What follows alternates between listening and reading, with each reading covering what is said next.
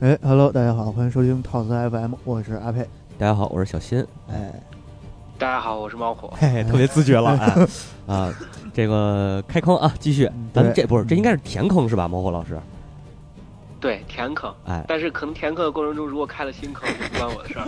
对，南南那叫南派三叔手法，啊就是在填坑同时一边一边填一边挖。 哦，对，这个猫火老师，这个前两天看咱们留言，有一位听友就是说，这猫火老师啊是挖坑专专家，嗯，嗯嗯对对对，啊当然就是喜欢猫和老师挖坑。对， 呃，我们这期咱们这期聊什么呢？这个是进入了苏美尔这个大坑了啊，对对对这个应该算是中亚了，对，嗯进入中亚，对，然后呢，是苏这维尔啊。啊，你说，哦你，说，我先，说一下，咱们节目现在可能会未未来的节目可能会有一些变化啊，就是鉴于呢，此前猫火老师的专业知识已经把我的粉丝全盘吸引过去了，所以我呢从这期节目开始，准备更加专注于我自己的这个专业知识。啊啊哎啊！，对，也就是说这开始聊个文学性的东就西。也啊也就是说，那个我这是我最后一期节目啊，了，并并不是，并不是啊 嗯嗯啊，并不是这个，因为正好是因为是这样聊了很多都是这个历史有关的东西嘛，所以肯定猫火老师从考古学的角度解读，这是一个呃完全有必要的，我觉得完全有必要的这么一件事儿。对对对啊，嗯毕竟是历史嘛。对，而我呢，我就我将更倾向于从这个语言和文学的角度进行解读。哎，对对对，哎那然我这后块儿们我将更是你倾向擅于长的打岔。对，这都是咱俩擅长的，是吧？嗯嗯。然后我觉得猫火老师这样啊，历史观的话，咱们三个还是说秉秉承自己的历史观。嗯，哎，如果有一致的地，有有可能一致，也有可能不同。不同的话，咱们也有可能未来会在节目里出现一些讨咱们就在论。在这节目里撕了起来。啊，对对对对但是。这哎，这咱们这期节目开头应该放一首周杰伦的《爱在西元前》对吗？哎，我回，对对 是很有道理。嗯，很有道理，一会儿咱们就放啊。然后是这样啊，呃，首先咱们得说明这个进入苏美尔大坑啊，嗯，咱们这个节目的人名、书名、地名，嗯呃，就类似于就这些翻译的名称吧，嗯都是根据我不知道是那个猫火老师你看的是不是这本，就是陕西师范嗯大学出版社的这个，呃，叶书宪先生主编的这一套对神话，对你也是这本对是吧？对，那我们是是，呃，他这有一套神话学文库丛书，然后里边有一本叫《苏美尔神话》，我们的这些译名儿基本上都是基于他这个这本书而来的。如果就是这意思就是说有不同的，大家呃可以在留言里头跟我们这个呃交流。其实有一个办法，就是以嗯后出推送的时候，可以把它的英文的那个名字写在括号里头。也可以，也可以，对，这样更方便那个方便查阅，因为它现在苏美尔这块儿，我看大概翻译好像，呃，区别不像之前咱们做那个凯尔特那么大对，啊。行，那对基本上前言部分就这么多啊，咱们正式开始进入节目是是是，啊。 进进正式进入《爱在西元前》哎，对， 啊，嗯那个咱们先让猫火老师来聊聊吧，这苏美尔到底在哪儿？嗯哎，呃，苏美尔的位置就是现在的那个嗯，呃，两河地区最其实乱的那就是个古古巴比伦，差不多古巴比伦它那个控制范围，对嗯然后就是幼发拉底河呃和底格里斯和河，底格里斯河，哎对，嗯它是然后更往偏南的向话那个，我你打断说一你下啊，说苏美尔是应该更偏向那个幼发拉底河这边吧？呃苏美尔对更偏向幼发拉底河这边，啊，呃，继继续。嗯然嗯后啊、它往南的话可能会跟阿拉伯有接触，哦，然啊后嗯尤其是后期的一些一些闪族的一些部落哎，对，可能会跟阿拉伯有接触，这里出现了一然个后重要的这个应该是什么民这个种族概念吧，就是这对闪闪族族啊，闪族应该算是中亚一个非常广分布非常广泛的一个。闪族是都会弹一闪 吗？对，弹一闪，防一闪，对呃，盾是盾 反，嗯，对，嗯嗯，呃，然后接着说说苏美尔吧。好好好，呃，苏美尔它就是，它算是应该是中亚最早的一个文明，嗯嗯甚至有可能是世界范围内算是比较形成文明比较早的一个一个人群吧。对嗯对开开智比较然后早的一帮人，对对它对，应该是从公元前七千年这个时间段上，两河流域就已经有文明了，据说，啊，我不知道现在考古学呃是有没有新的这个论证啊？呃，文明的出现，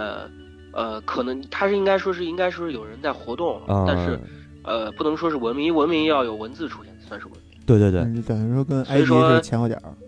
比埃及还早，那啊个苏美尔的话，它应该是在公元前四千年到公元前三千年，嗯，差不嗯多，嗯嗯，对这个时候，呃，文明的出现啊，主主要要得是是 先得有西德西德梅尔，对啊， 我不查了不查文明了其实嗯其实关于嗯文明出现有有一些讨论，就说是嗯到底怎么样算是文明。哎，中国这边的考古学认为说是有首先有城址，城址有有对城嗯，有城，然后有文字，嗯，然后有那个阶级，哎，对，这个就挺算重是要有的。文明了嗯，就算是有文明出现了。嗯所以说到目前为止，他们中国这边的会把那个良渚文化和红山文化，嗯还有就是中中原地区的仰韶文化当做算是文明的萌芽。嗯，但是对可能国外的会认识会有一些不一样，因为，嗯、有的时候不一定能代表，就是有些文明就有按照这个四，就按照这三条那个，呃，就是论据来思考的话，可能会有一些问题。比如说，比如说那个，呃，有些人认为，呃，橙纸还有陶器的出现，可能会认为是一个比较成熟的文明，但有些地方不用陶器，是的，有那他们有自己的嗯文字，有自己的那个，就是完全是一个文明的样子，但他们不用陶器。对对这对，个就嗯就有一些问题，或者说有些有的人有的部落没有城，他们是游牧民族，是，那是没也有错问题。而且呃像总文字之这种，有的是有语言，但是它没有自己的独立的对文字，对对，你说到那个突厥时候，北方的中国北方游牧民族才有自己的文字，所以说这些都是一些问题。总之就是苏美尔这个文明，它的文字出现的非常早，是应该说是早于现在所已知的埃及文明，是埃的及。的那个文字，而且而且，猫火这点咱们还要再重点说一下苏美尔的文字是什么。啊，对，苏美尔文字，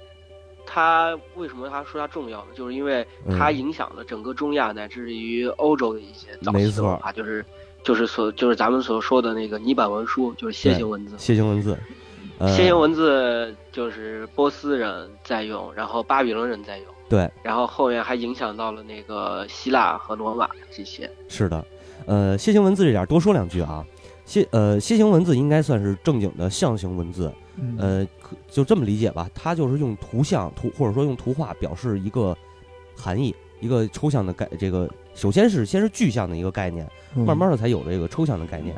呃，在语对对在文字的发展上面，实际上是呃是这样的，就是早期都是象形文字，嗯它的表意实际上是有局限性的，啊就是我画一鸟，它就是鸟，啊，对吧嗯？对，哎，然后随着这个时间的发展，也就是这些书匠们，嗯他们的工作就是把把这个图像、图画嗯给简简化成，也不能叫简化，就是啊，对，应该叫简化，简化成一种符号，啊，就是越来越简化。大家可以看甲骨文，所以文字是文字学是一种符号学，文字学，呃，现代的这个待会儿待会儿我会说到，现代的嗯文字它嗯确实是一种那个符号学，啊啊啊，对啊对，然后就是就是应该说是分为三步吧。第一步是把图像简把图画简化成这个符号，第二步呢就是给符号增加更多的含义，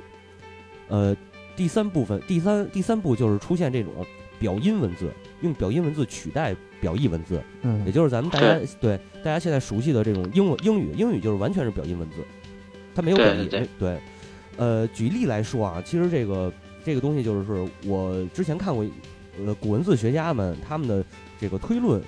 认为这个这个这个这个中国最早的应该不是甲骨文，嗯呃，因为甲骨文已经是有这种符号的，已经是对已经是符号化了。嗯，但是我也正想也说，但是目前为止好像还没有发现比甲骨文更早的文字。呃，对，没有，就嗯是有人在那个上孙家寨遗址，应该是在青海的一个地方，嗯，然后发现了一些那个刻划符号，刻画符号，对就是在陶器上，包括在仰韶和红山也发现了一些，但是嗯没完全没法解读，嗯然后没有任何意义，嗯嗯是然后而是且很零碎，是所以说现在中国语言到底起源于在哪儿，或者从哪儿开始出现的，还没有定论。对，所以这嗯就是说到说到另一个，这怎么这个这个刚才猫我打断了这个插播这个甲骨文这事儿啊，我这本来想本来想安利一本书来着嗯啊，就是这个东西咱们可以一会儿再说，这个牵扯到一个语言学研究的问题，嗯呃，现在也只是推论说这个推断甲呃甲骨文之前有文字，但是没有证实。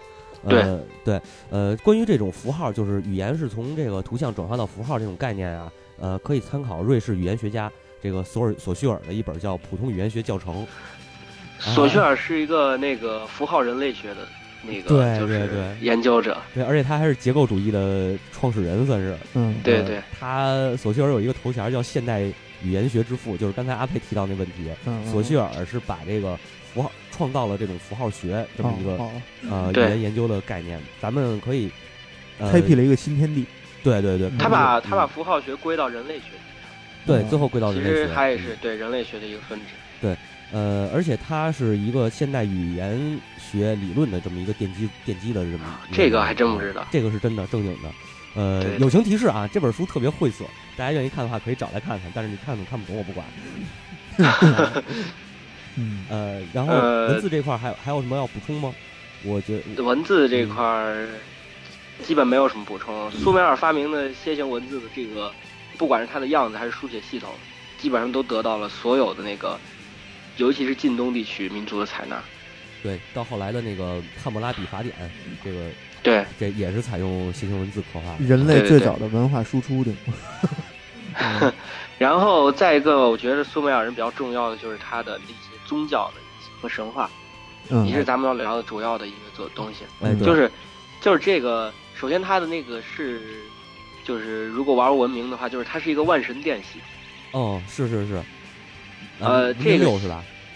呃对，啊啊啊啊！这个几乎影响了所有的近东的那些民族，嗯，包括那个巴比伦人、埃兰人、亚述人、赫梯人，嗯嗯， 然后包括后以后的波斯人，甚至包括那个印欧的那个斯基泰人，哎，对，然后西美里安人这些人，对还有包括就是呃，往远一点，欧洲的这个希腊人，甚至于对对对呃，他的神话对这个希伯来人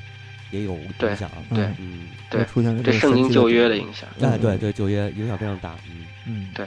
然后再一个就是非常非常重要的，就是在一些楔形文字泥板文书里面发现了那个苏美尔人创作的文学作品。嗯，这个是考古学呃的，功劳。对嗯对，这个几乎是完全是考古学通过考古学来进行复原的。是的，然后因为就是这些东西已经遗失了，就是如果我们说到这个的话，必须要提到那个苏美尔人和阿卡德人的战争。就是呃，这公个元前可能三千多年吧，大概。对，公元前三千嗯年末的、末期的时候，嗯嗯，然后阿卡德人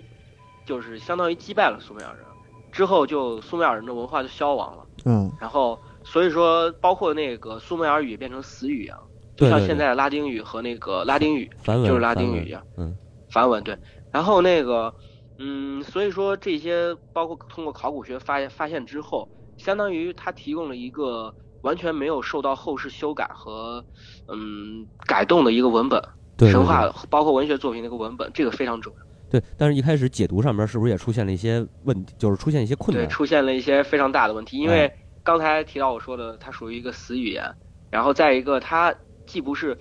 闪族，也不是印欧，嗯也不是对印欧民族，对就是所以说这个就很有问题，就是它完全没有借鉴，就是嗯得不到借鉴。这是一个，就是我们所知道的闪族和印欧民族几乎是构成了，尤其是中东、近东，包括欧洲的主要的民族。对，主要文化影响嘛。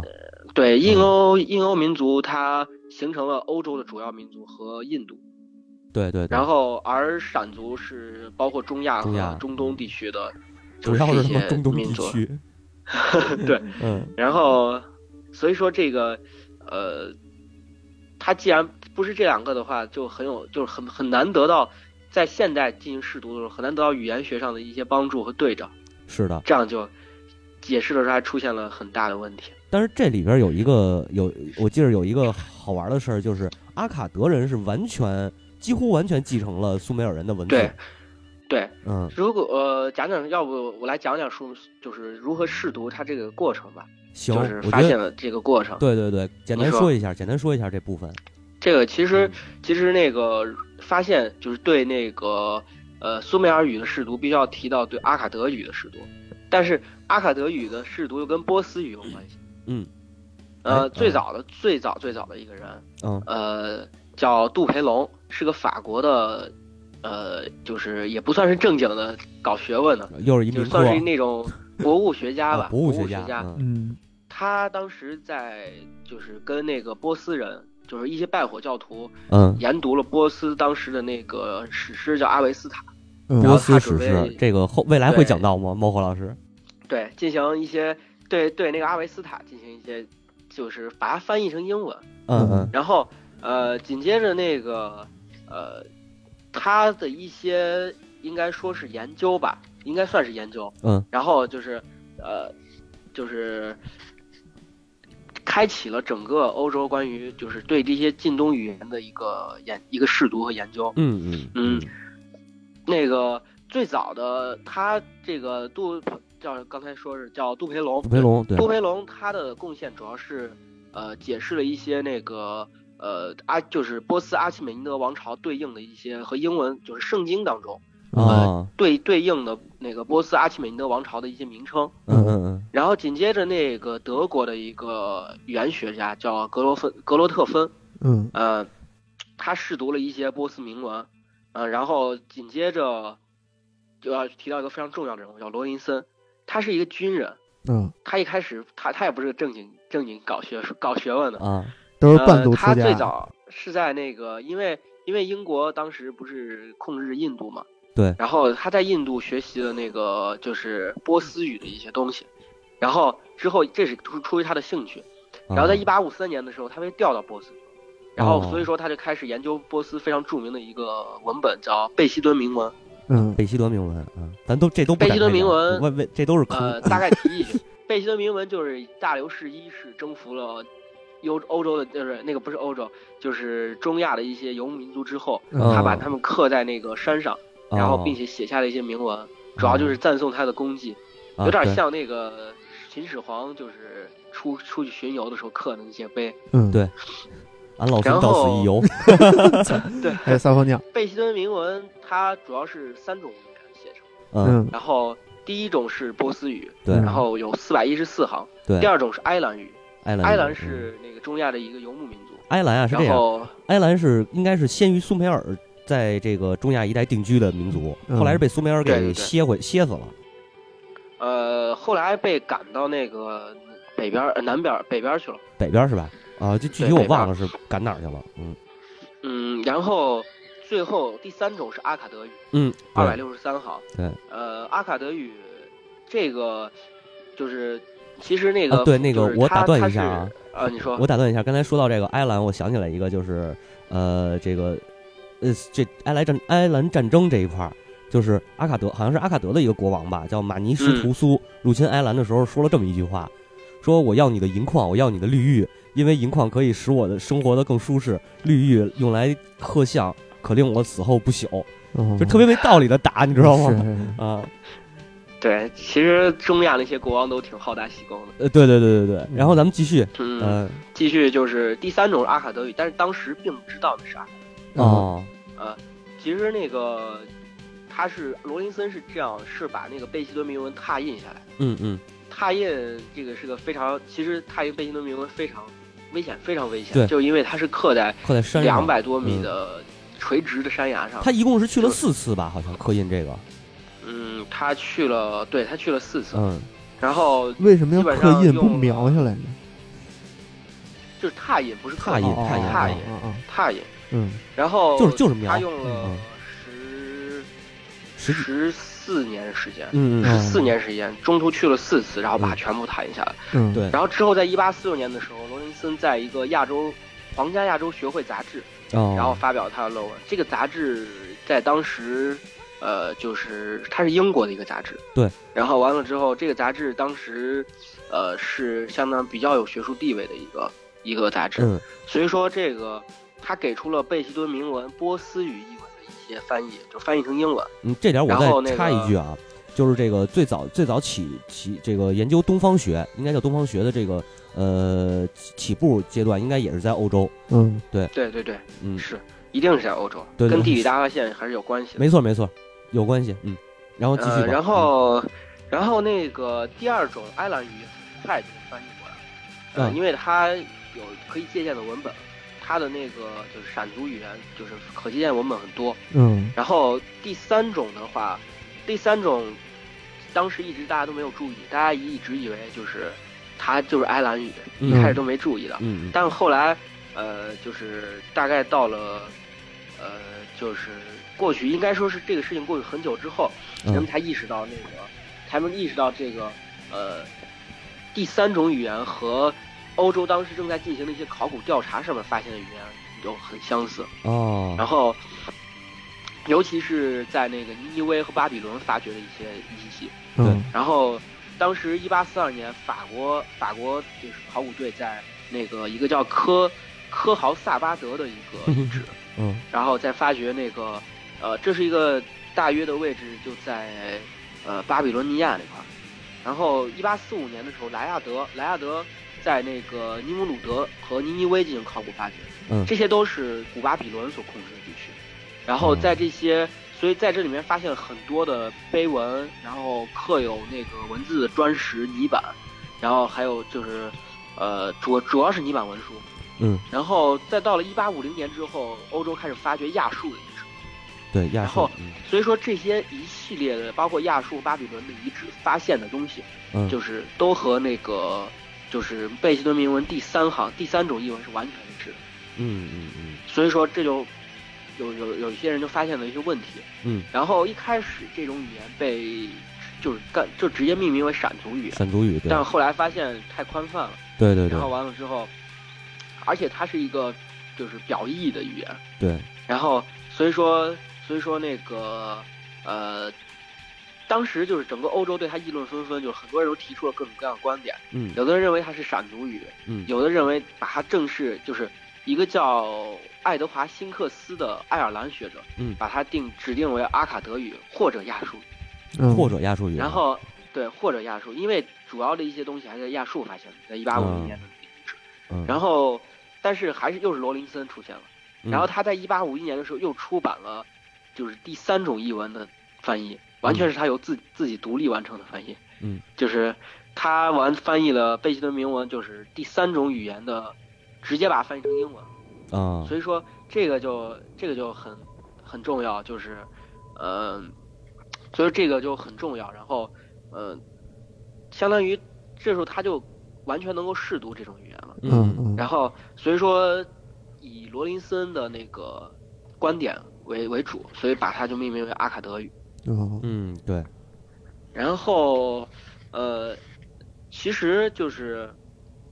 这些阿卡德语的翻译，就标志着整个当时欧洲的闪族语言就被翻译的差不多了，就是在近东地区。嗯然后就是这时候，应该就提到我们应该上上期已经提过很多次，就是前面的节目就是比较语言学，这些比较语言学学者就是就发现了那个呃楔形文字的一些问题，就是在楔在闪族语言当中，就是因为我对语言学不是很了解，嗯嗯，就是没关系，我就是他这种说我擅长了，嗯 操 对对对，他说嗯辅音那个比较，就是他说辅音是一种稳定的元素，而元音的变化相当大，这个看起对来不是不自然，对对就对是，，呃，这儿你有什么想说的吗？这儿，呃，关于这个抚育这个这个问题，其实就是说，呃，应该是推断出来，因为这种辅音的变化，推断出来这个阿卡德语不是阿卡德人发明的，嗯，对对对，，前面是有不继是他承，发明的，呃，是这样，一般的语言来说，辅音是多变的，而元音应该是呃稳定不变。比如嗯说，对，比如说那嗯哎个英文的，包括浊化，对包括辅音的浊化，对，你看英文的那个元音是 a a e i 啊 o u，啊我啊我我以为啊喔呃一 u 一是汉语拼音 嗯嗯也一样。是 吗嗯对，然后那个像日语，呃，嗯日语就是 r e u i o，嗯，这些嗯都没有变化，他们的发音是没有嗯变化的，嗯嗯而变化多的是这个呃是这个这个辅音，嗯对吧？你比如咱们说那个啪和啪和吧，对嗯吧嗯？这就是辅音的变化，嗯元音都是啊。啊啊，呃，简单举这么一例子，嗯但是猫火老师说的这种就是辅音不变啊啊，元音变。嗯这但是我没接触过这种语言，就所是以就是生孩子那个姓儿不改改名儿，不是名儿不改改姓儿。对对对对对嗯嗯，嗯，是这么理解。嗯这个例子举得非常的 好。嗯呃，然后可以，我觉得可以再多说一点啊，就是这个苏美尔语，它实际上是呃，当然这是后来发现确认它是苏美尔语之后，嗯呃，这个这个来解就是来来分析它，苏嗯，美尔语属于一种粘着语。粘着语对，，什么叫对对粘对，着？粘着语系，哎，就是就是大舌头说的。不是不是不是，哦你这个属你这个属于太复 杂了。嗯嗯，日语日语也是一种粘着语，哎，日语也是粘着语哦，对，就是它会有那种浊音那种概念。不是不是，我来解释一下啊。啊什么叫粘着语呢？粘着语就是在这个动词和名词后边粘连上这种不同的词尾来表达相应的这语法功能，啊，就是区别语法功能来用的。嗯一般的情况下，就是这词尾是有一个确定的意思或者确定的一个语法功能的。嗯呃，这个一个词尾也是一个语语速。哦，哎，就为什么我说为什么我一直说日语特别好学呢？嗯，就是日语突破第一关，你那个什么什么那个拼读什么都没问题了，以后嗯，往后学就是背背动词，就剩下跟你都会了。就跟养狗似的，先把它尾巴搞定了。啊啊，呃对对对 啊。这举个例子那来，跟这个年嗯度语相对的是一种什么什什么呢？哎呦，那叫什么我忘 了，啊我我我还真忘了，反正嗯透透亮语呃不是 透亮语，回头这个可以呃那个嗯叫叫叫波波折语，啊波折语，对对对对对，波折嗯语啊，然后这个这个后边再说，时间关系，咱们以后嗯有机会再说。是先来是就是简单举几个例子，说这个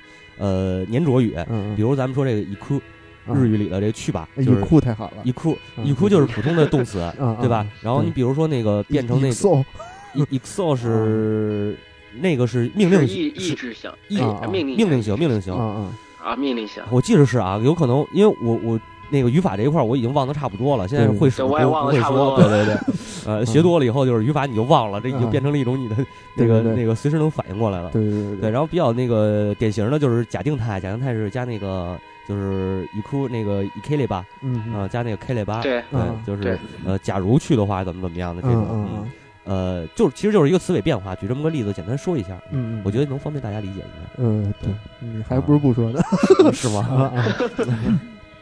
呃，基本上就是我觉得差不多这这，我我我我想就说是的它这是些靠嗯那个词形的变化来来区分词义尾啊词词对词尾尾的变化对来区分这个词义，而呃不是就是语法对语语法啊嗯句句句子的这个一整整个整整句的意思，呃也呃也对对对对啊对，是没是错一没个什错么语态啊？这对个对啊对，啊时变，你看日语里头经经典的两种变化，一种叫变形，一种叫变态嘛，啊，是是是， 嗯嗯，，对吧？猫火老师学过，应该也知道这 个。对，所以日本人都很变态， 嗯，啊啊，继续 行差不多，我这点说的就是这些。嗯，呃，其实那个就是被命名为阿卡，就被命名为那个阿卡德语之后，然后就就是就是，呃，我刚我刚刚讲到这一一说突然忘了，对对对，我呃讲的就是那个发现那个就是苏美尔语之后，嗯，然后就开始给这种语言进行，就是也还是那个比较原学家他他总结出来的一些词根，对，然后。呃，一八五五年的时候，还是罗林森，又是罗林森。嗯这个人真的就是对于太推重要了动苏美尔语、阿卡德语非常重要。对对对，他在《皇家亚洲学会杂志》上发表了一篇论文，然后他提到了那个巴比伦尼亚，然后南部的一些遗址，包括那个非常重要的叫尼泊尔遗址，嗯，然后嗯拉尔萨、埃里克，就是埃里克就是乌鲁克，然后那个圣经里面，圣经旧约里面提到一个地名，是，然后，呃，在就是这些，呃，上面刻就是他指出上这些刻写的文字都不是那个闪族文字。啊然后，呃，一八五六年的时候，辛克斯然后发就是提出这种语言是粘着语，然后而且他从当时大英博物馆收藏的一些文物当中，呃，举出了就是一个双语的例子，对双语然的后例就子是啊，就是阿卡德语和苏美尔语，因为啊啊当时那个呃这个提到的话，就是阿卡德语阿卡德人驱就是彻底把苏美尔人驱逐出去之后，嗯，就是应该说是灭族了之后，但是他还在沿用那个苏美尔语、呃苏美尔语，嗯对对对，然后后，而且他是把苏美尔语当做一种祭嗯祀语言或者宗教语言来使，嗯嗯是，然就后是他在一些文呃本是把当苏美尔中语当成一种很高贵的这种语言体系对来使用的对，嗯然后他在那个写苏美尔语的文本当中，会在底下写上阿卡德语的翻译，嗯嗯，这个特别有这意思就了。是为什么对，这就是为什么苏美尔语最后能够翻译过来，真的就是因为阿卡德语的使使多。嗯嗯然后他提出了就是。当时在尼尼微出土的那块泥板文书上面，他提出这根本就不是一种语言，上面写了两种语言。然后之后，在这个观点被大家认可之后，就开始有人就是开始有不同的称呼对于苏美尔语，嗯有人称呼叫塞西亚语，嗯然后这个跟当时的一个应该说是一个游牧民族有关。嗯是，然后这个其实但是这个游牧民族是活跃在阿拉伯地区，所以我没什么道理，我觉得。 然后有可能他呃有可能是这样，因为阿卡德人，我记得有一种说法啊，阿卡德取代这个苏美尔的时候是由于这个阿拉伯的一些游牧民族帮助，对对对，呃，有有这种可能，然我后觉着，嗯，对对对，然后还有的直接就还把它叫阿卡德语，嗯嗯对然，后完了之后，呃，一八六九年的时候，法国的一个学者叫奥伯特，嗯然后他提出了当时在泥板文书中所记载的一句话，叫“苏美尔与阿卡德之王”。然后他既然说是就是，既然有那个阿卡德语了，那我就是把这个语言就直接命名为苏美尔语算了。是然后特， 对，不不过其实际上他的观点并没有得到当在当时没得到主流就是那个语言学家的认同，嗯，还是用阿卡德语来称呼苏美尔语。对对对，但是后来慢慢的这个东西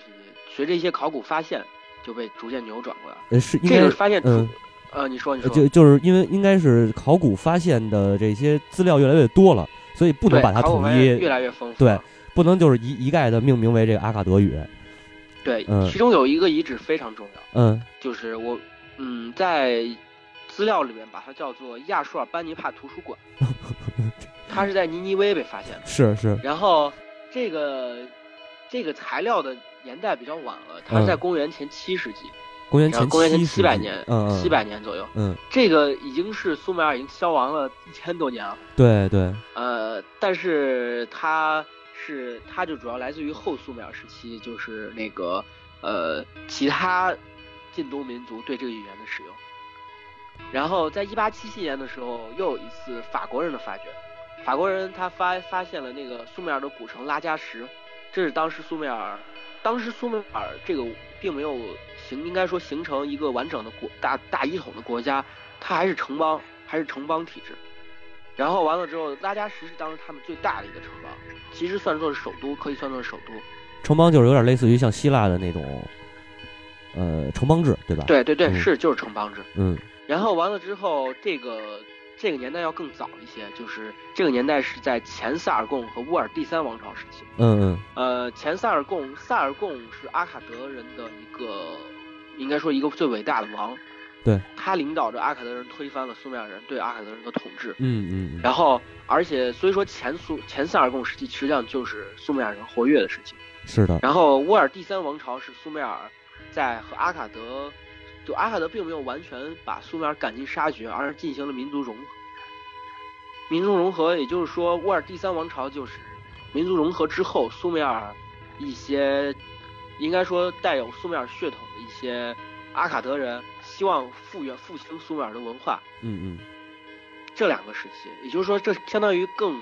更具有可信度了，而且更早了。对对对，但是最重要最重要的一个遗址，也是那个美国宾夕法尼亚大学组成的考古队，然后发掘了尼泊尔遗址。尼泊尔遗址，这个遗址在现在伊拉克地区，嗯嗯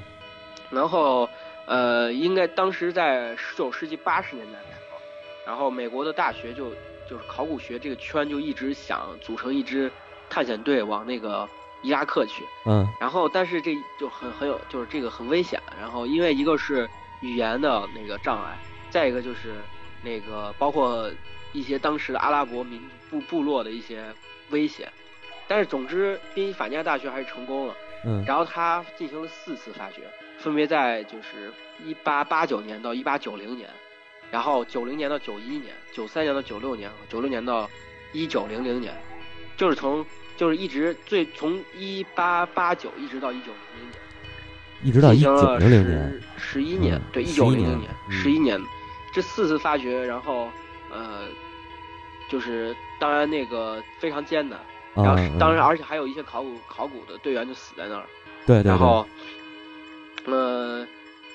总之就是这些他们所进行的一些发掘，然后发掘出了三万多块泥板嗯那个文哦书，然后呃，发掘的这个发现的年代，然后从公元前三千年一直到公元前两千年的前半段。嗯，然后嗯，就呃还是阿卡德统治的时期了，其实，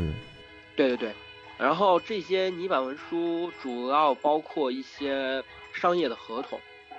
我然操，后商业销售记录，然后嗯契约，嗯啊，，包括一些收据、清单、遗嘱、书信、对，法庭判决，哎对就涉及到哦为什么非常重要，因为它涉及到苏美尔人的一些方方面面，嗯就，生活中的一些方抄面，了一个政然政后府机构，包括一些非一些非常重要的就是他们的法律和行政文书，嗯对嗯还有那个一些关于历史的题，就是历史记载。嗯嗯，呃，其中最重要的是在一七五零年左右发掘的苏美尔语的文献作品，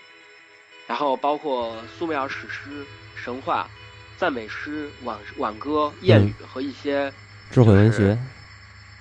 名言警句，民言警句，就差不多就是这些。嗯然后，呃，这个发掘就像你刚刚说的，还是在那个阿卡德人统治时期。对对对，但是后来德国人在拉法一个这个城邦，这个城邦非常重要，就是旧约里所提到的大洪水嗯发生的地方，嗯就是舒鲁帕克。然后这个，而且芝加哥大学在这比斯马亚，然后发掘的一些地方，然后这这些都是在公元前三千年的，就是呃苏美尔人统治时期。嗯然后最重要的一个遗址是法国考古队在就是在基什，这个遗址叫基什，基什是一基基什个啊城邦，啊 基什，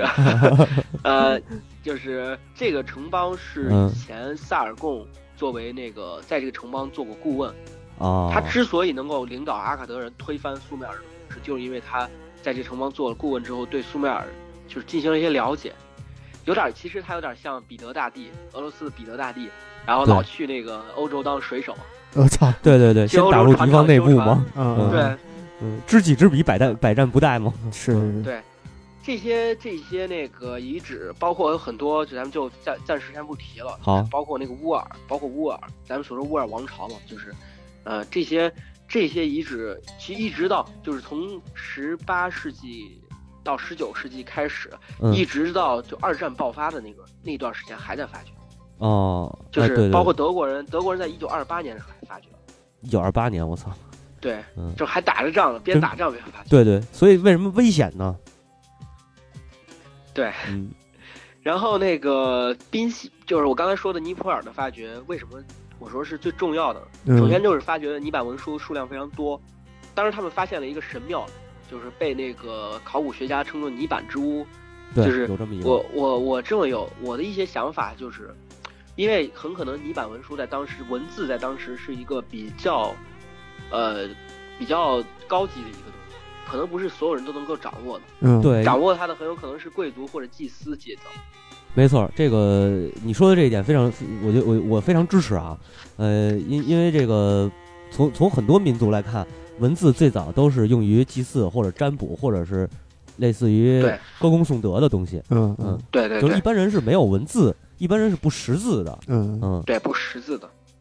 所以说现在还还挺厉害的。嗯嗯，然后那个这一次考古发掘，在尼泊尔的发掘是整个揭开了美国的，就是科学考古，就是正儿八经儿的考古，就是正 就是正它儿八的意经义的考就古像还于行。它的意义就像，因为以前就像是探险，其实实际上美国拍那些片子就是那个，包括国家宝藏呀、那个印第就安纳是哈琼里森斯福啊特演的那个嗯印第安纳琼斯，其实就是探险，嗯，对对对嗯就是美国的探险文化有点像咱们中国的金石学文化。嗯，就是美，而中国中美国的探险文化后来渐渐变成科学文化，但中国金石学文化，金石学就被变成古董就收藏被了。被取代了，就变成古董收藏了。呃，就像它的尼泊尔这个遗址发掘意义，就像那个英国人发掘那个呃希腊的那个就是特洛伊古城一样，就是特洛伊古城开启了欧洲关于科学考古的一个进程，而这个意义就像于咱们咱们国家的殷墟一样，殷墟遗址，商朝首都殷墟一样，这个遗址相当于这些就非常非常重要。呃，这些刚才我说的，包括一些百分之九十五都是商业的，嗯然后呃，就是也就是说，实际上中东中东地区包括近东地区从事商业的历史非常非常非常早，嗯他一直把作为就是中国就是东亚和嗯那个欧洲这边就是两两边农业文化的中间商。嗯，对是，然后那个就是这些非就是非经济的一些就是内容，嗯只有就是差不多只有一千，只有三千多块儿，只有哦然后这个不啊超过总数的百分之一。我操，就是然后总总而数百且分这之一。嗯，对，人家而且上这三上千十多块儿万还上散散布嗯在各个地方，哦，散布在各个地方，就就是有九百多块儿在嗯那个、呃，有九百多块儿是在呃，应该是在柏林博物馆。嗯，然后完了之后是被法国人出版的，嗯然后有一百多块在卢浮宫，所以这个然民后族还是一有个重商业的民族的， 对对，嗯对，还有不足一百块在那个大英博物馆，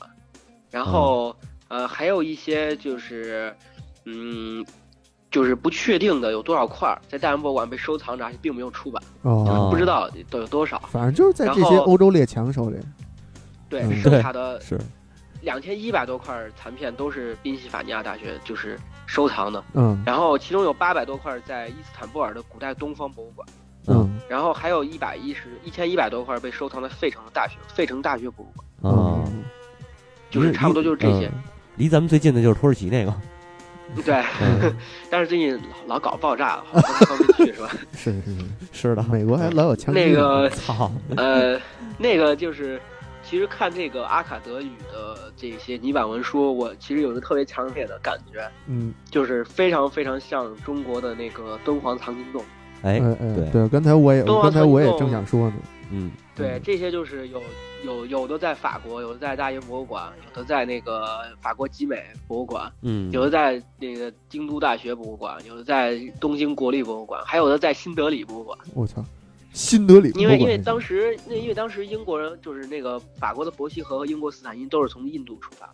那这个改天我得问问我们公司那个印度同事呃有没有去去去参观一下。你让他给你拍然后几是张照哦片回来对，，甚至甚至还有一些在旅顺博物馆，啊，旅哦顺，旅我因为说是日我操军，因为对日对军对把运到旅顺了对，但是还没来得及运走，还是侵还是侵略战争这块儿这帮人，嗯就是应那该个这么说啊，我觉得这点咱们可以展开一下啊。嗯我的感，我的这个这个我我自己的这么一个想法，嗯呃，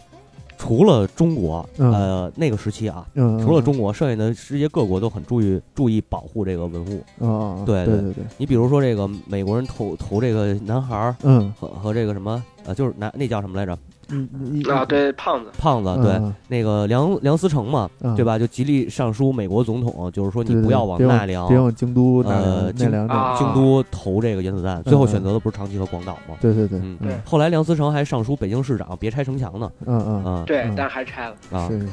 你你啊，但有是但有是那作个你习就仲勋作嗯把啊习。仲勋把西安城墙保护。哎，对对对对对对对对，所以就你看，你看你们这两个人就是明显啊的两个例子。啊，你看你就作，啊这个猫火老师就非常的会 说，哎哎，我他找就我回来夸我会习找哎，我对，对对对，往夸回这 找我嗯个习习习习仲勋老同志啊啊啊，革命前辈，嗯哎，保护了这个中国的这个绚丽瑰宝。对嗯，所以习习近平主席哎，为什么也这么重视保护国这个这个中国文化呢？对对，你对，看他这个习主席到哪儿演讲都是引经据典对对对，对对吧？哎这就是证明我们中国文化是伟大的。哎哎，嗯这这就证明呃我们从这期节目开那个你说的始引，经据典是撸起袖子干起来，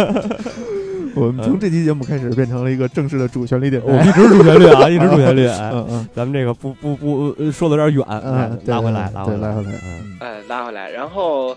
这些非经济类的，就是上面也提到了，就是那些神话史诗啊，这些赞美诗这些，嗯，然后有现在目前为止有九个史诗得到了就是恢复，对，这其些中恢复的嗯过程是非常非常曲折的一个过程， 还就是是因为嗯，还是因因为为这个很多语那言和个文字这个这个问题。呃，这个问题都不算是什么大的问题了。啊这个是问题吗通过通过一些就是努力还能够复原。就嗯这个比较狠的就是泥板文书，它你知道是泥板的，啊，对也就是用泥就是泥干了之后写的，对对就对是，这些这些非常容易碎。然后嗯完了之后，也就是说，就是每恢复一个史诗，并不是通过一块完整的泥板来恢复的。啊，是这个比拼图如，说，你比如说那个嗯就是，呃，应该说那个叫呃镐头的创造，嗯，对，这这个这个史诗是从呃十四块不同的那个泥板文书里面复原。嗯嗯。搞头的创造算然后是算是一个这个经一个比较经典的这个苏美尔史诗，对咱们之后会说到它。嗯，对，具体然内后容还有嗯那个吉尔加美什的故事。哎，对吉，尔加美什的故事是从四十四块不四同的十泥四板里面块复儿，原我的，操，嗯，就是就是我现在都想不明白，都几千块那东西，他从里面找出四十四块，嗯，然后把它拼在一起，拼成一个完整的故事，是件多么艰难的事儿。这也是一探险工作。是是是嗯，这这就对跟那个从这就跟那个从四库全书里边挑那个帝国，只挑出不到一百次 出现那个，啊哎也差不多，对是是是一是一个工程啊。对对对嗯对，嗯对，然后那个，嗯、总的来说就是，其实就是苏美尔的一些就是语言的一些试读，包括神话试读，最后总结出来那个一个语言学家总结出来一个苏美尔语法基础嗯嗯这本书，所以说这个相对来说比较好一些。嗯然后这九个史诗包括那个，呃，恩美卡英雄嗯恩美卡。卢加尔班卢加尔达班达对和吉尔加美什。呃，这点儿插一吉尔句加啊美什，啊，你先说吧啊，你先说吧。你加尔加美什嗯这个非常重要，因为嗯巴比伦几乎全盘借鉴了加尔加美什。嗯，对对对，甚至于希腊的这个著名英雄赫拉克勒斯，呃，也是这个吉吉尔加美什是赫拉克勒斯的前身，应该说是，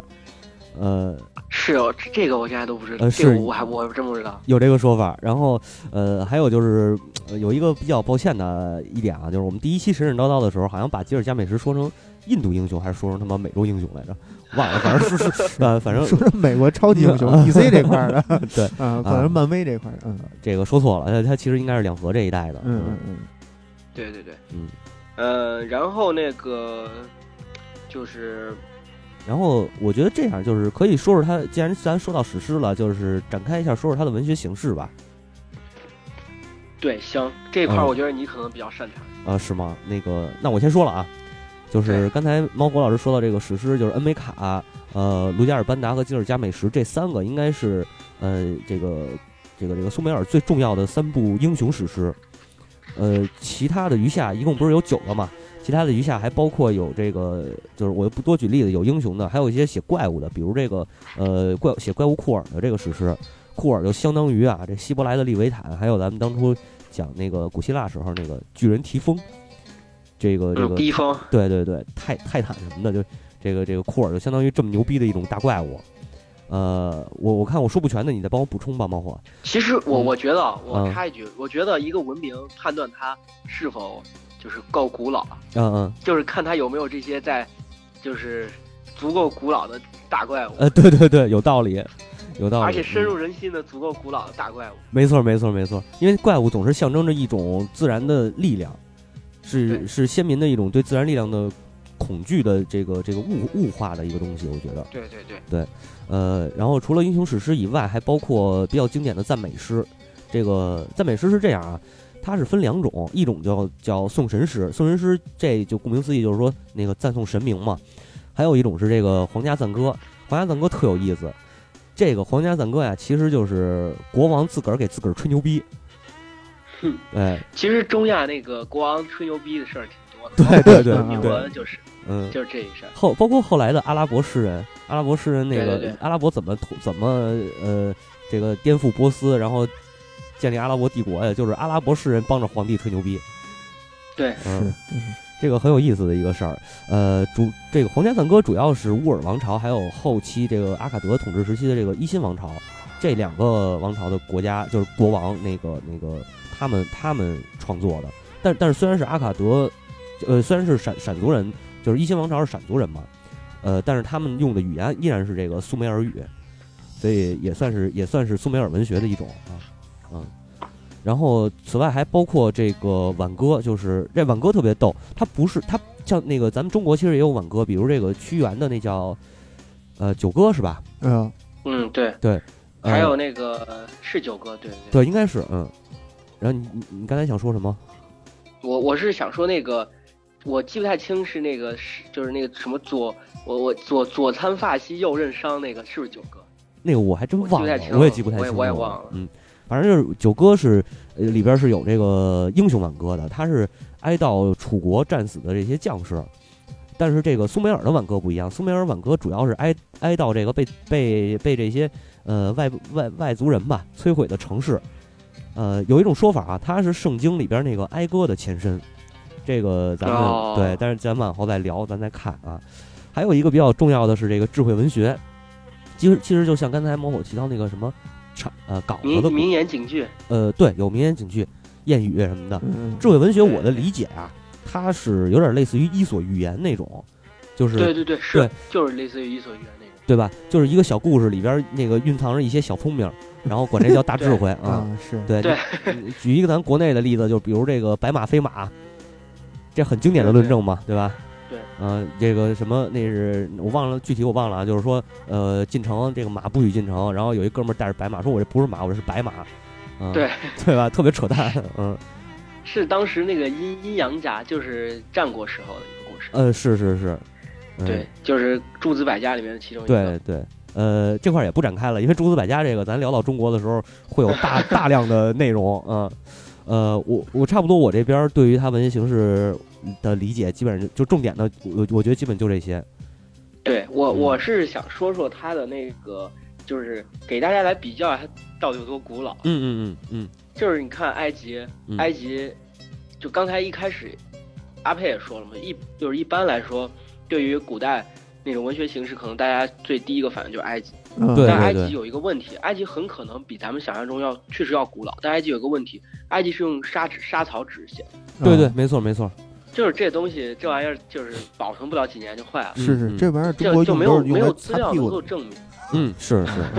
对，没有资料能够证明它足够早。嗯，嗯然后再看呃看呃，我那再个插一句啊，猫火，那个埃及这一边儿这一边儿唯一能证明它足够早的，只有它那个呃墓穴的壁画，啊，对，是，嗯就是。然后那个包括圣，就是你看其他民族的一些史诗，圣经，圣嗯，经其实受到它的影响。呃圣经几乎就是几乎就是这个苏再创作嘛，苏美尔文学的再创作，对，嗯然后那个《伊利亚特》《奥德赛》那是希腊人的故事，嗯对伊利对亚特》《对，奥德赛》，然后嗯，包括古印度的那个离居吠舍和摩罗衍那、嗯，罗摩衍那，然后离居费陀吧，离居吠呃陀，对，啊嗯离居吠陀、罗摩衍那的故事，罗摩衍那的故事，这个就更晚了。嗯嗯就可能到了公元，公元公元前几百年了，就是甚至不达不到公元前一千年左右。呃对，然后那个刚才我所说的那个古就是伊朗地区古波斯的阿维斯塔，嗯，然后这是在公元前一千年左右，嗯嗯，是的，然后是都嗯相对来说都要比这晚得多。嗯然后所以说基本上可以证明，应该它是当时最早的一个就是神话或者说史诗吧。其实这里边儿就牵扯到跟呃一个一种研研究方面的这这怎么说一种研究方法吧，应该算是，就是刚才猫火老师也提到一个叫比较语言学，嗯呃，包括后来的这个，我觉得可以这点儿展开简单说一句吧，嗯比较语对言学、比较文学和比较神话学。对，对最早出现的应该就是比较语言学，它是呃它的形成啊，主要就是为了研究这个梵文。呃，应该说是为了研究印欧民族。呃，对对对，这个这个，我后来如果咱们有机会填那个啊，不对，是一定有机会填 那个印印欧民族那个坑的话，啊是是我吗？会提到啊这个，我会提到就是比较详细的讲这个比较语言学的发展。行，那就这点儿我就不展开讲这个，但是对可以说一下比它比较呃。呃，你说你说，我说就是可以说一下它的这个研究形式，就是对，比但较嗯语言学就是就是通过一些，应该说是一些语言学上面的词根来研究，就是它的一些语言发展，嗯是通过这比样比较，嗯，啊是这样，你就说你是说语言学的研究当中，就是刚才咱们提到这大神啊索索绪尔，他他创造了这两种研究方法，一个叫历史语言学，一个叫共识语言学，嗯，就是历史历史是呃研究一个语言的这个演变历史，就是对对对它的演变过程，共识是在同一时期的，就是研究同一时期两种或者两种以上的这个语言的异同，还有它们的那个共性。对是这两种。这比而比较语言学里边也有这个历史和共识的这个区别。对主要就是说，它一方面是研究呃语，你像语言研究就三就就三大块儿：语音、词汇、语法。一个是嗯这个研究语音、词汇、语法的异同，再有一种呢，就是研究不同语言的一个共同的这个这个母语吧，算是。对，嗯共同的语言的起源，起源，对对对，呃，然后刚才咱提到这比较文学，我觉得比较文学简单说两句，就是，呃，这内容比较复杂，我觉得比较多，比较复杂。简而言之，就是说跨文化、跨学科的一个研究。嗯呃，它跟比较神话学其实有一些，就这三种加上比较神话学这三种，其实，呃，应该说起出处是一样的，就是为了研究这个这个这个印欧一带的文化。对对，呃，我觉得这这点儿我反正我不我没有什么再展开的东西要说，因为我想知道啊，后边儿。我我是我我是说那个比较原学，包括那个比较呃神话学的一些学者都特别厉害，嗯，他对们对一每个人至少要掌握那个就是五到十种语言，对啊对啊，而且至少这、这五到十种语言有三到四种是私语言，词语没错没错，呃，而且都、就是都是要精通的，相当厉害。对，这要嗯精通、是要没非错常非常精通，没错，比如然后季羡林一人掌握了对多少种，反正十几种是词语言 吧。对，嗯，吐火罗语，对，梵梵文这些文，嗯，然后，然后这些就是他，而且他可能研究一辈子就一个理论，但这一个没理错论可能就改变了整个研究进程的一个嗯对历对程。对对，嗯非常非常牛。这这个比较就是比较学科里头，这帮都是大咖。嗯嗯是对对，啊，我觉得这样啊，咱们那个这期时间也也也也不短了啊，嗯嗯，聊了半天没聊苏美尔 神话，光他妈是是讲是苏美尔的这个考古发现这了。是咱们对节目的一贯尿性。对对对啊，呃，我觉得这样，咱们最后结尾这一部分，我想说说苏美尔的一些呃民俗吧，算是啊、嗯，一个是刚才这个孟火老师说到他们，呃，很善于商商业业，对对对，嗯，呃，商业的话，它就肯定要牵扯到一些呃这个纠纷嘛， 老老老牌儿那个资本主义国家，啊不不能叫资本主义，嗯 老牌儿这个商业帝国商业帝国、啊，对，算帝国吗？不算吧，嗯那会儿应该没有帝国的概念。嗯，应该没有帝国管城邦。嗯嗯，对，对，小城邦一般都善于这个商业，包括像希腊也是如如此。是，呃，就是刚才说到哪儿了？商业肯定会涉涉及到纠纷嘛，嗯纠纷就得涉及到法律。嗯呃，苏美尔法律是这样，特别逗啊，他是祭祭司祭司祭司就是法官，嗯然后案情他当时还有这个就是高级法院什么的，嗯，呃，案情严重的对案情严重的移送到高级法院，然后由这个专家审判哦，啊。其实中亚地区那个法律其实相对来说完善的比较早，包对对括汉谟拉比法典，汉谟拉对，这但汉汉谟拉比对还是靠后，还是要到后靠后的对多。但是像也就汉谟拉比能够成完成一个完整的法嗯典，也就是说在这个时期以前已经有法律习惯了。对对对，是这意思。就是他实际上是一个集大成者嘛，就跟牛顿似的。对对嗯，对。 然后这个最啊对法律上最逗的还有一个叫法外调解啊，啊，就是私了啊，私了对就是找私了私了特逗，得找一大了的，找一大了过来平事儿。长一大了 还行啊这。大了啊，这啊这个这大了现在现现在这个中国一些农村还有，啊有有有嗯呃，在天津话里边大了是这个红操办红白事儿的，啊是，对嗯，北京方言里头大了就是这怎么怎么解释我没法解释了。他这大了，你你你这个你可以这么理解，嗯就是这个红红红这办办红事儿的时候，这村里边，比如说你要村里边不是举啊行你说那个是天津方言里的，我说这个是咱们说的这个大了。啊，就是黑算是黑化吧，也也也算黑化吧，就可是能长 者长者啊，啊或者说这个地位比较高的人，魔他 加一秒，加一秒， 嗯，为长者续一秒嗯啊， 就是他就是说，呃，他说话管用，嗯，说了，白了就是他在这一个部落里头，对或者在这一圈人里头，他有话语权，对对对对啊，嗯嗯就是类似于这种。对然后他出来评这事儿，这嗯就是呃法外调解， 是是是嗯，也也挺好玩的。然后关于对这个对关于苏美尔的教育方面，我觉得咱们也可以说两句。嗯呃，早期的苏美尔教育其实是已经有数学的概念了，啊，对 对哎是因为他们是一个重商业的国家嘛，就肯定是要对数学那种，你可以不识字，但你不能不识数，那肯定好像很 也肯很定有是这道样理。的啊，有道理，嗯。啊但是他们他们的数学包括加减乘除、啊，平方、立方，我操还有实用 几何啊、啊，我操，这个厉害了，这个确实是厉害了。这个很牛逼。嗯然后呃，对，还有一个特别有意思的事儿，就是在儿童教育的这个书里边啊，嗯对，泥板里边不是书，嗯泥板里边有这样的字，就是人类在原始时代不吃。不如不知吃饭，不知穿衣。嗯他们在地面爬行，饿了就地吃草，渴了就沟喝水嗯，就地吃草，啊。这是羊吧？这不是人啊我也觉得。 吧？但是但是你就是我，我为什么说这句？你从这句话里边就看出来， 嗯，他们的文明已经相当先进了。对，对因为他他就是怎么说呢？他认为在那个时期，就刚才咱说苏美尔得是公元前三千到四千年，嗯嗯，但是他认为他就是也就首先证明一点，就是在这个公元前四千年之前还有民文明，呃，就还有人类，呃，至少还有那人类肯定的，人类是好几十万年前这种呃，对啊。然后第二个证明就是在这时期他们已经有文明的自觉了，我啊觉得，啊，对对对，就是嗯已经进化的相当高级了，呃，不能说相当高级，反正是已经有一种文诞生一种文明是，了，嗯嗯，呃，智慧生成的，智慧型可还行。嗯，对，然后就是这个，刚才猫火也提到这个，呃，叫五来是吧？还是就发现沃尔城那个，啊对对对，他在这个、啊，嗯没事儿没事儿没事儿。对，就是他是一九二九年发现的一个，在这个沃尔城地底嗯，八英尺，大概多少十十几米吧，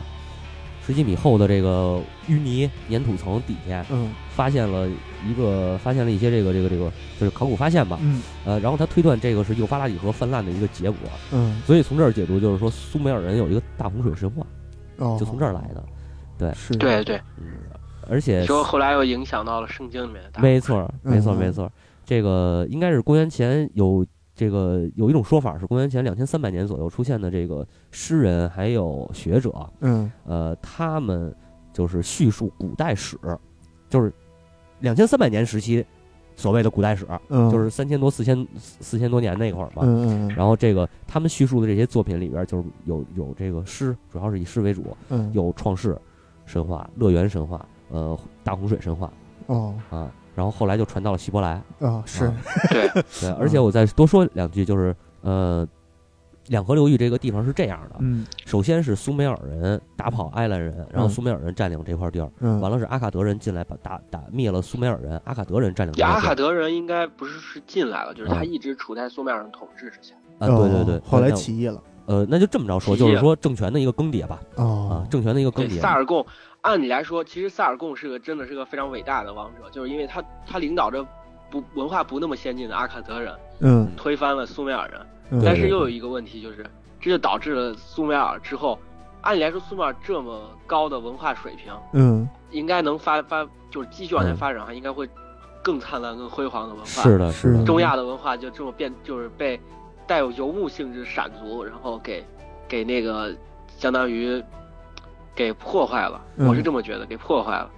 呃，也我觉得，我觉得你说的也有道理，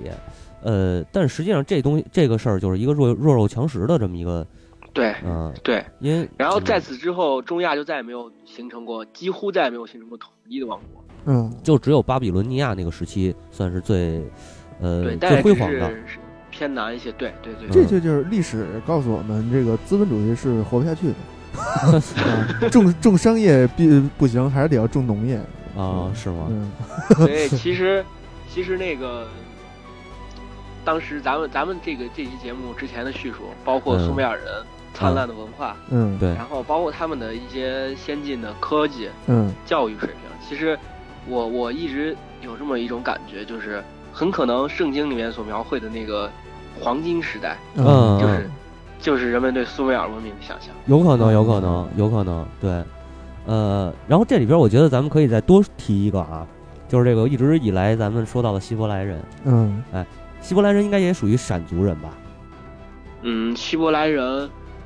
我还这块儿还不是很了解，我我好像是在我印象中好像是我这样对我但我不是很 确定。我记着好像也是，嗯，呃他肯定是有联系，有要不然应该那是、个就反正也是这一代，嗯、对，对对，要不然他这个这文化这这这神话也不可能那什么嗯，对抄。他们的。对他们其实就是一直处于在巴比伦处于这个被统治的这么一个阶层比较低的，哦对，所以为什么后来有一个出埃及记啊，哦就是应许之地是怎么来的呀？是是是是嗯啊，是从这儿来的，对对，就是是他们从巴比伦流放到这个对迦南，反正就一直啊没好过过，呃，对，这个这这个民族挺惨的，没咱过过好日子。当然，这希伯来这事儿，咱们那个聊完苏美尔，聊阿聊完阿卡德，可能就顺到这个嗯，呃看吧，也没准儿到时候再往后放啊。是嗯是是呃，对嗯，时间差不多了。对。然后今天这咱们秉承着节目一贯的尿性，对对第一对，期根本不聊正题续，续言节目。又又是一个一个小时的那个预预告片儿是吧？对对对，嗯这个可能大家还是得多做笔记啊。 那对对对，听我们节目必须得拿一笔记本儿， 对专心听。嗯行，那今天最节目嗯后、最后最后的话啊，今天节目就到这儿。我我最后想找到一个创世纪的一个文，就是一个短诗。嗯，可以可以，我觉得你可以，对咱可以念一念这个，嗯对，这个短诗描绘的就是当时的黄金时代。嗯，是吗？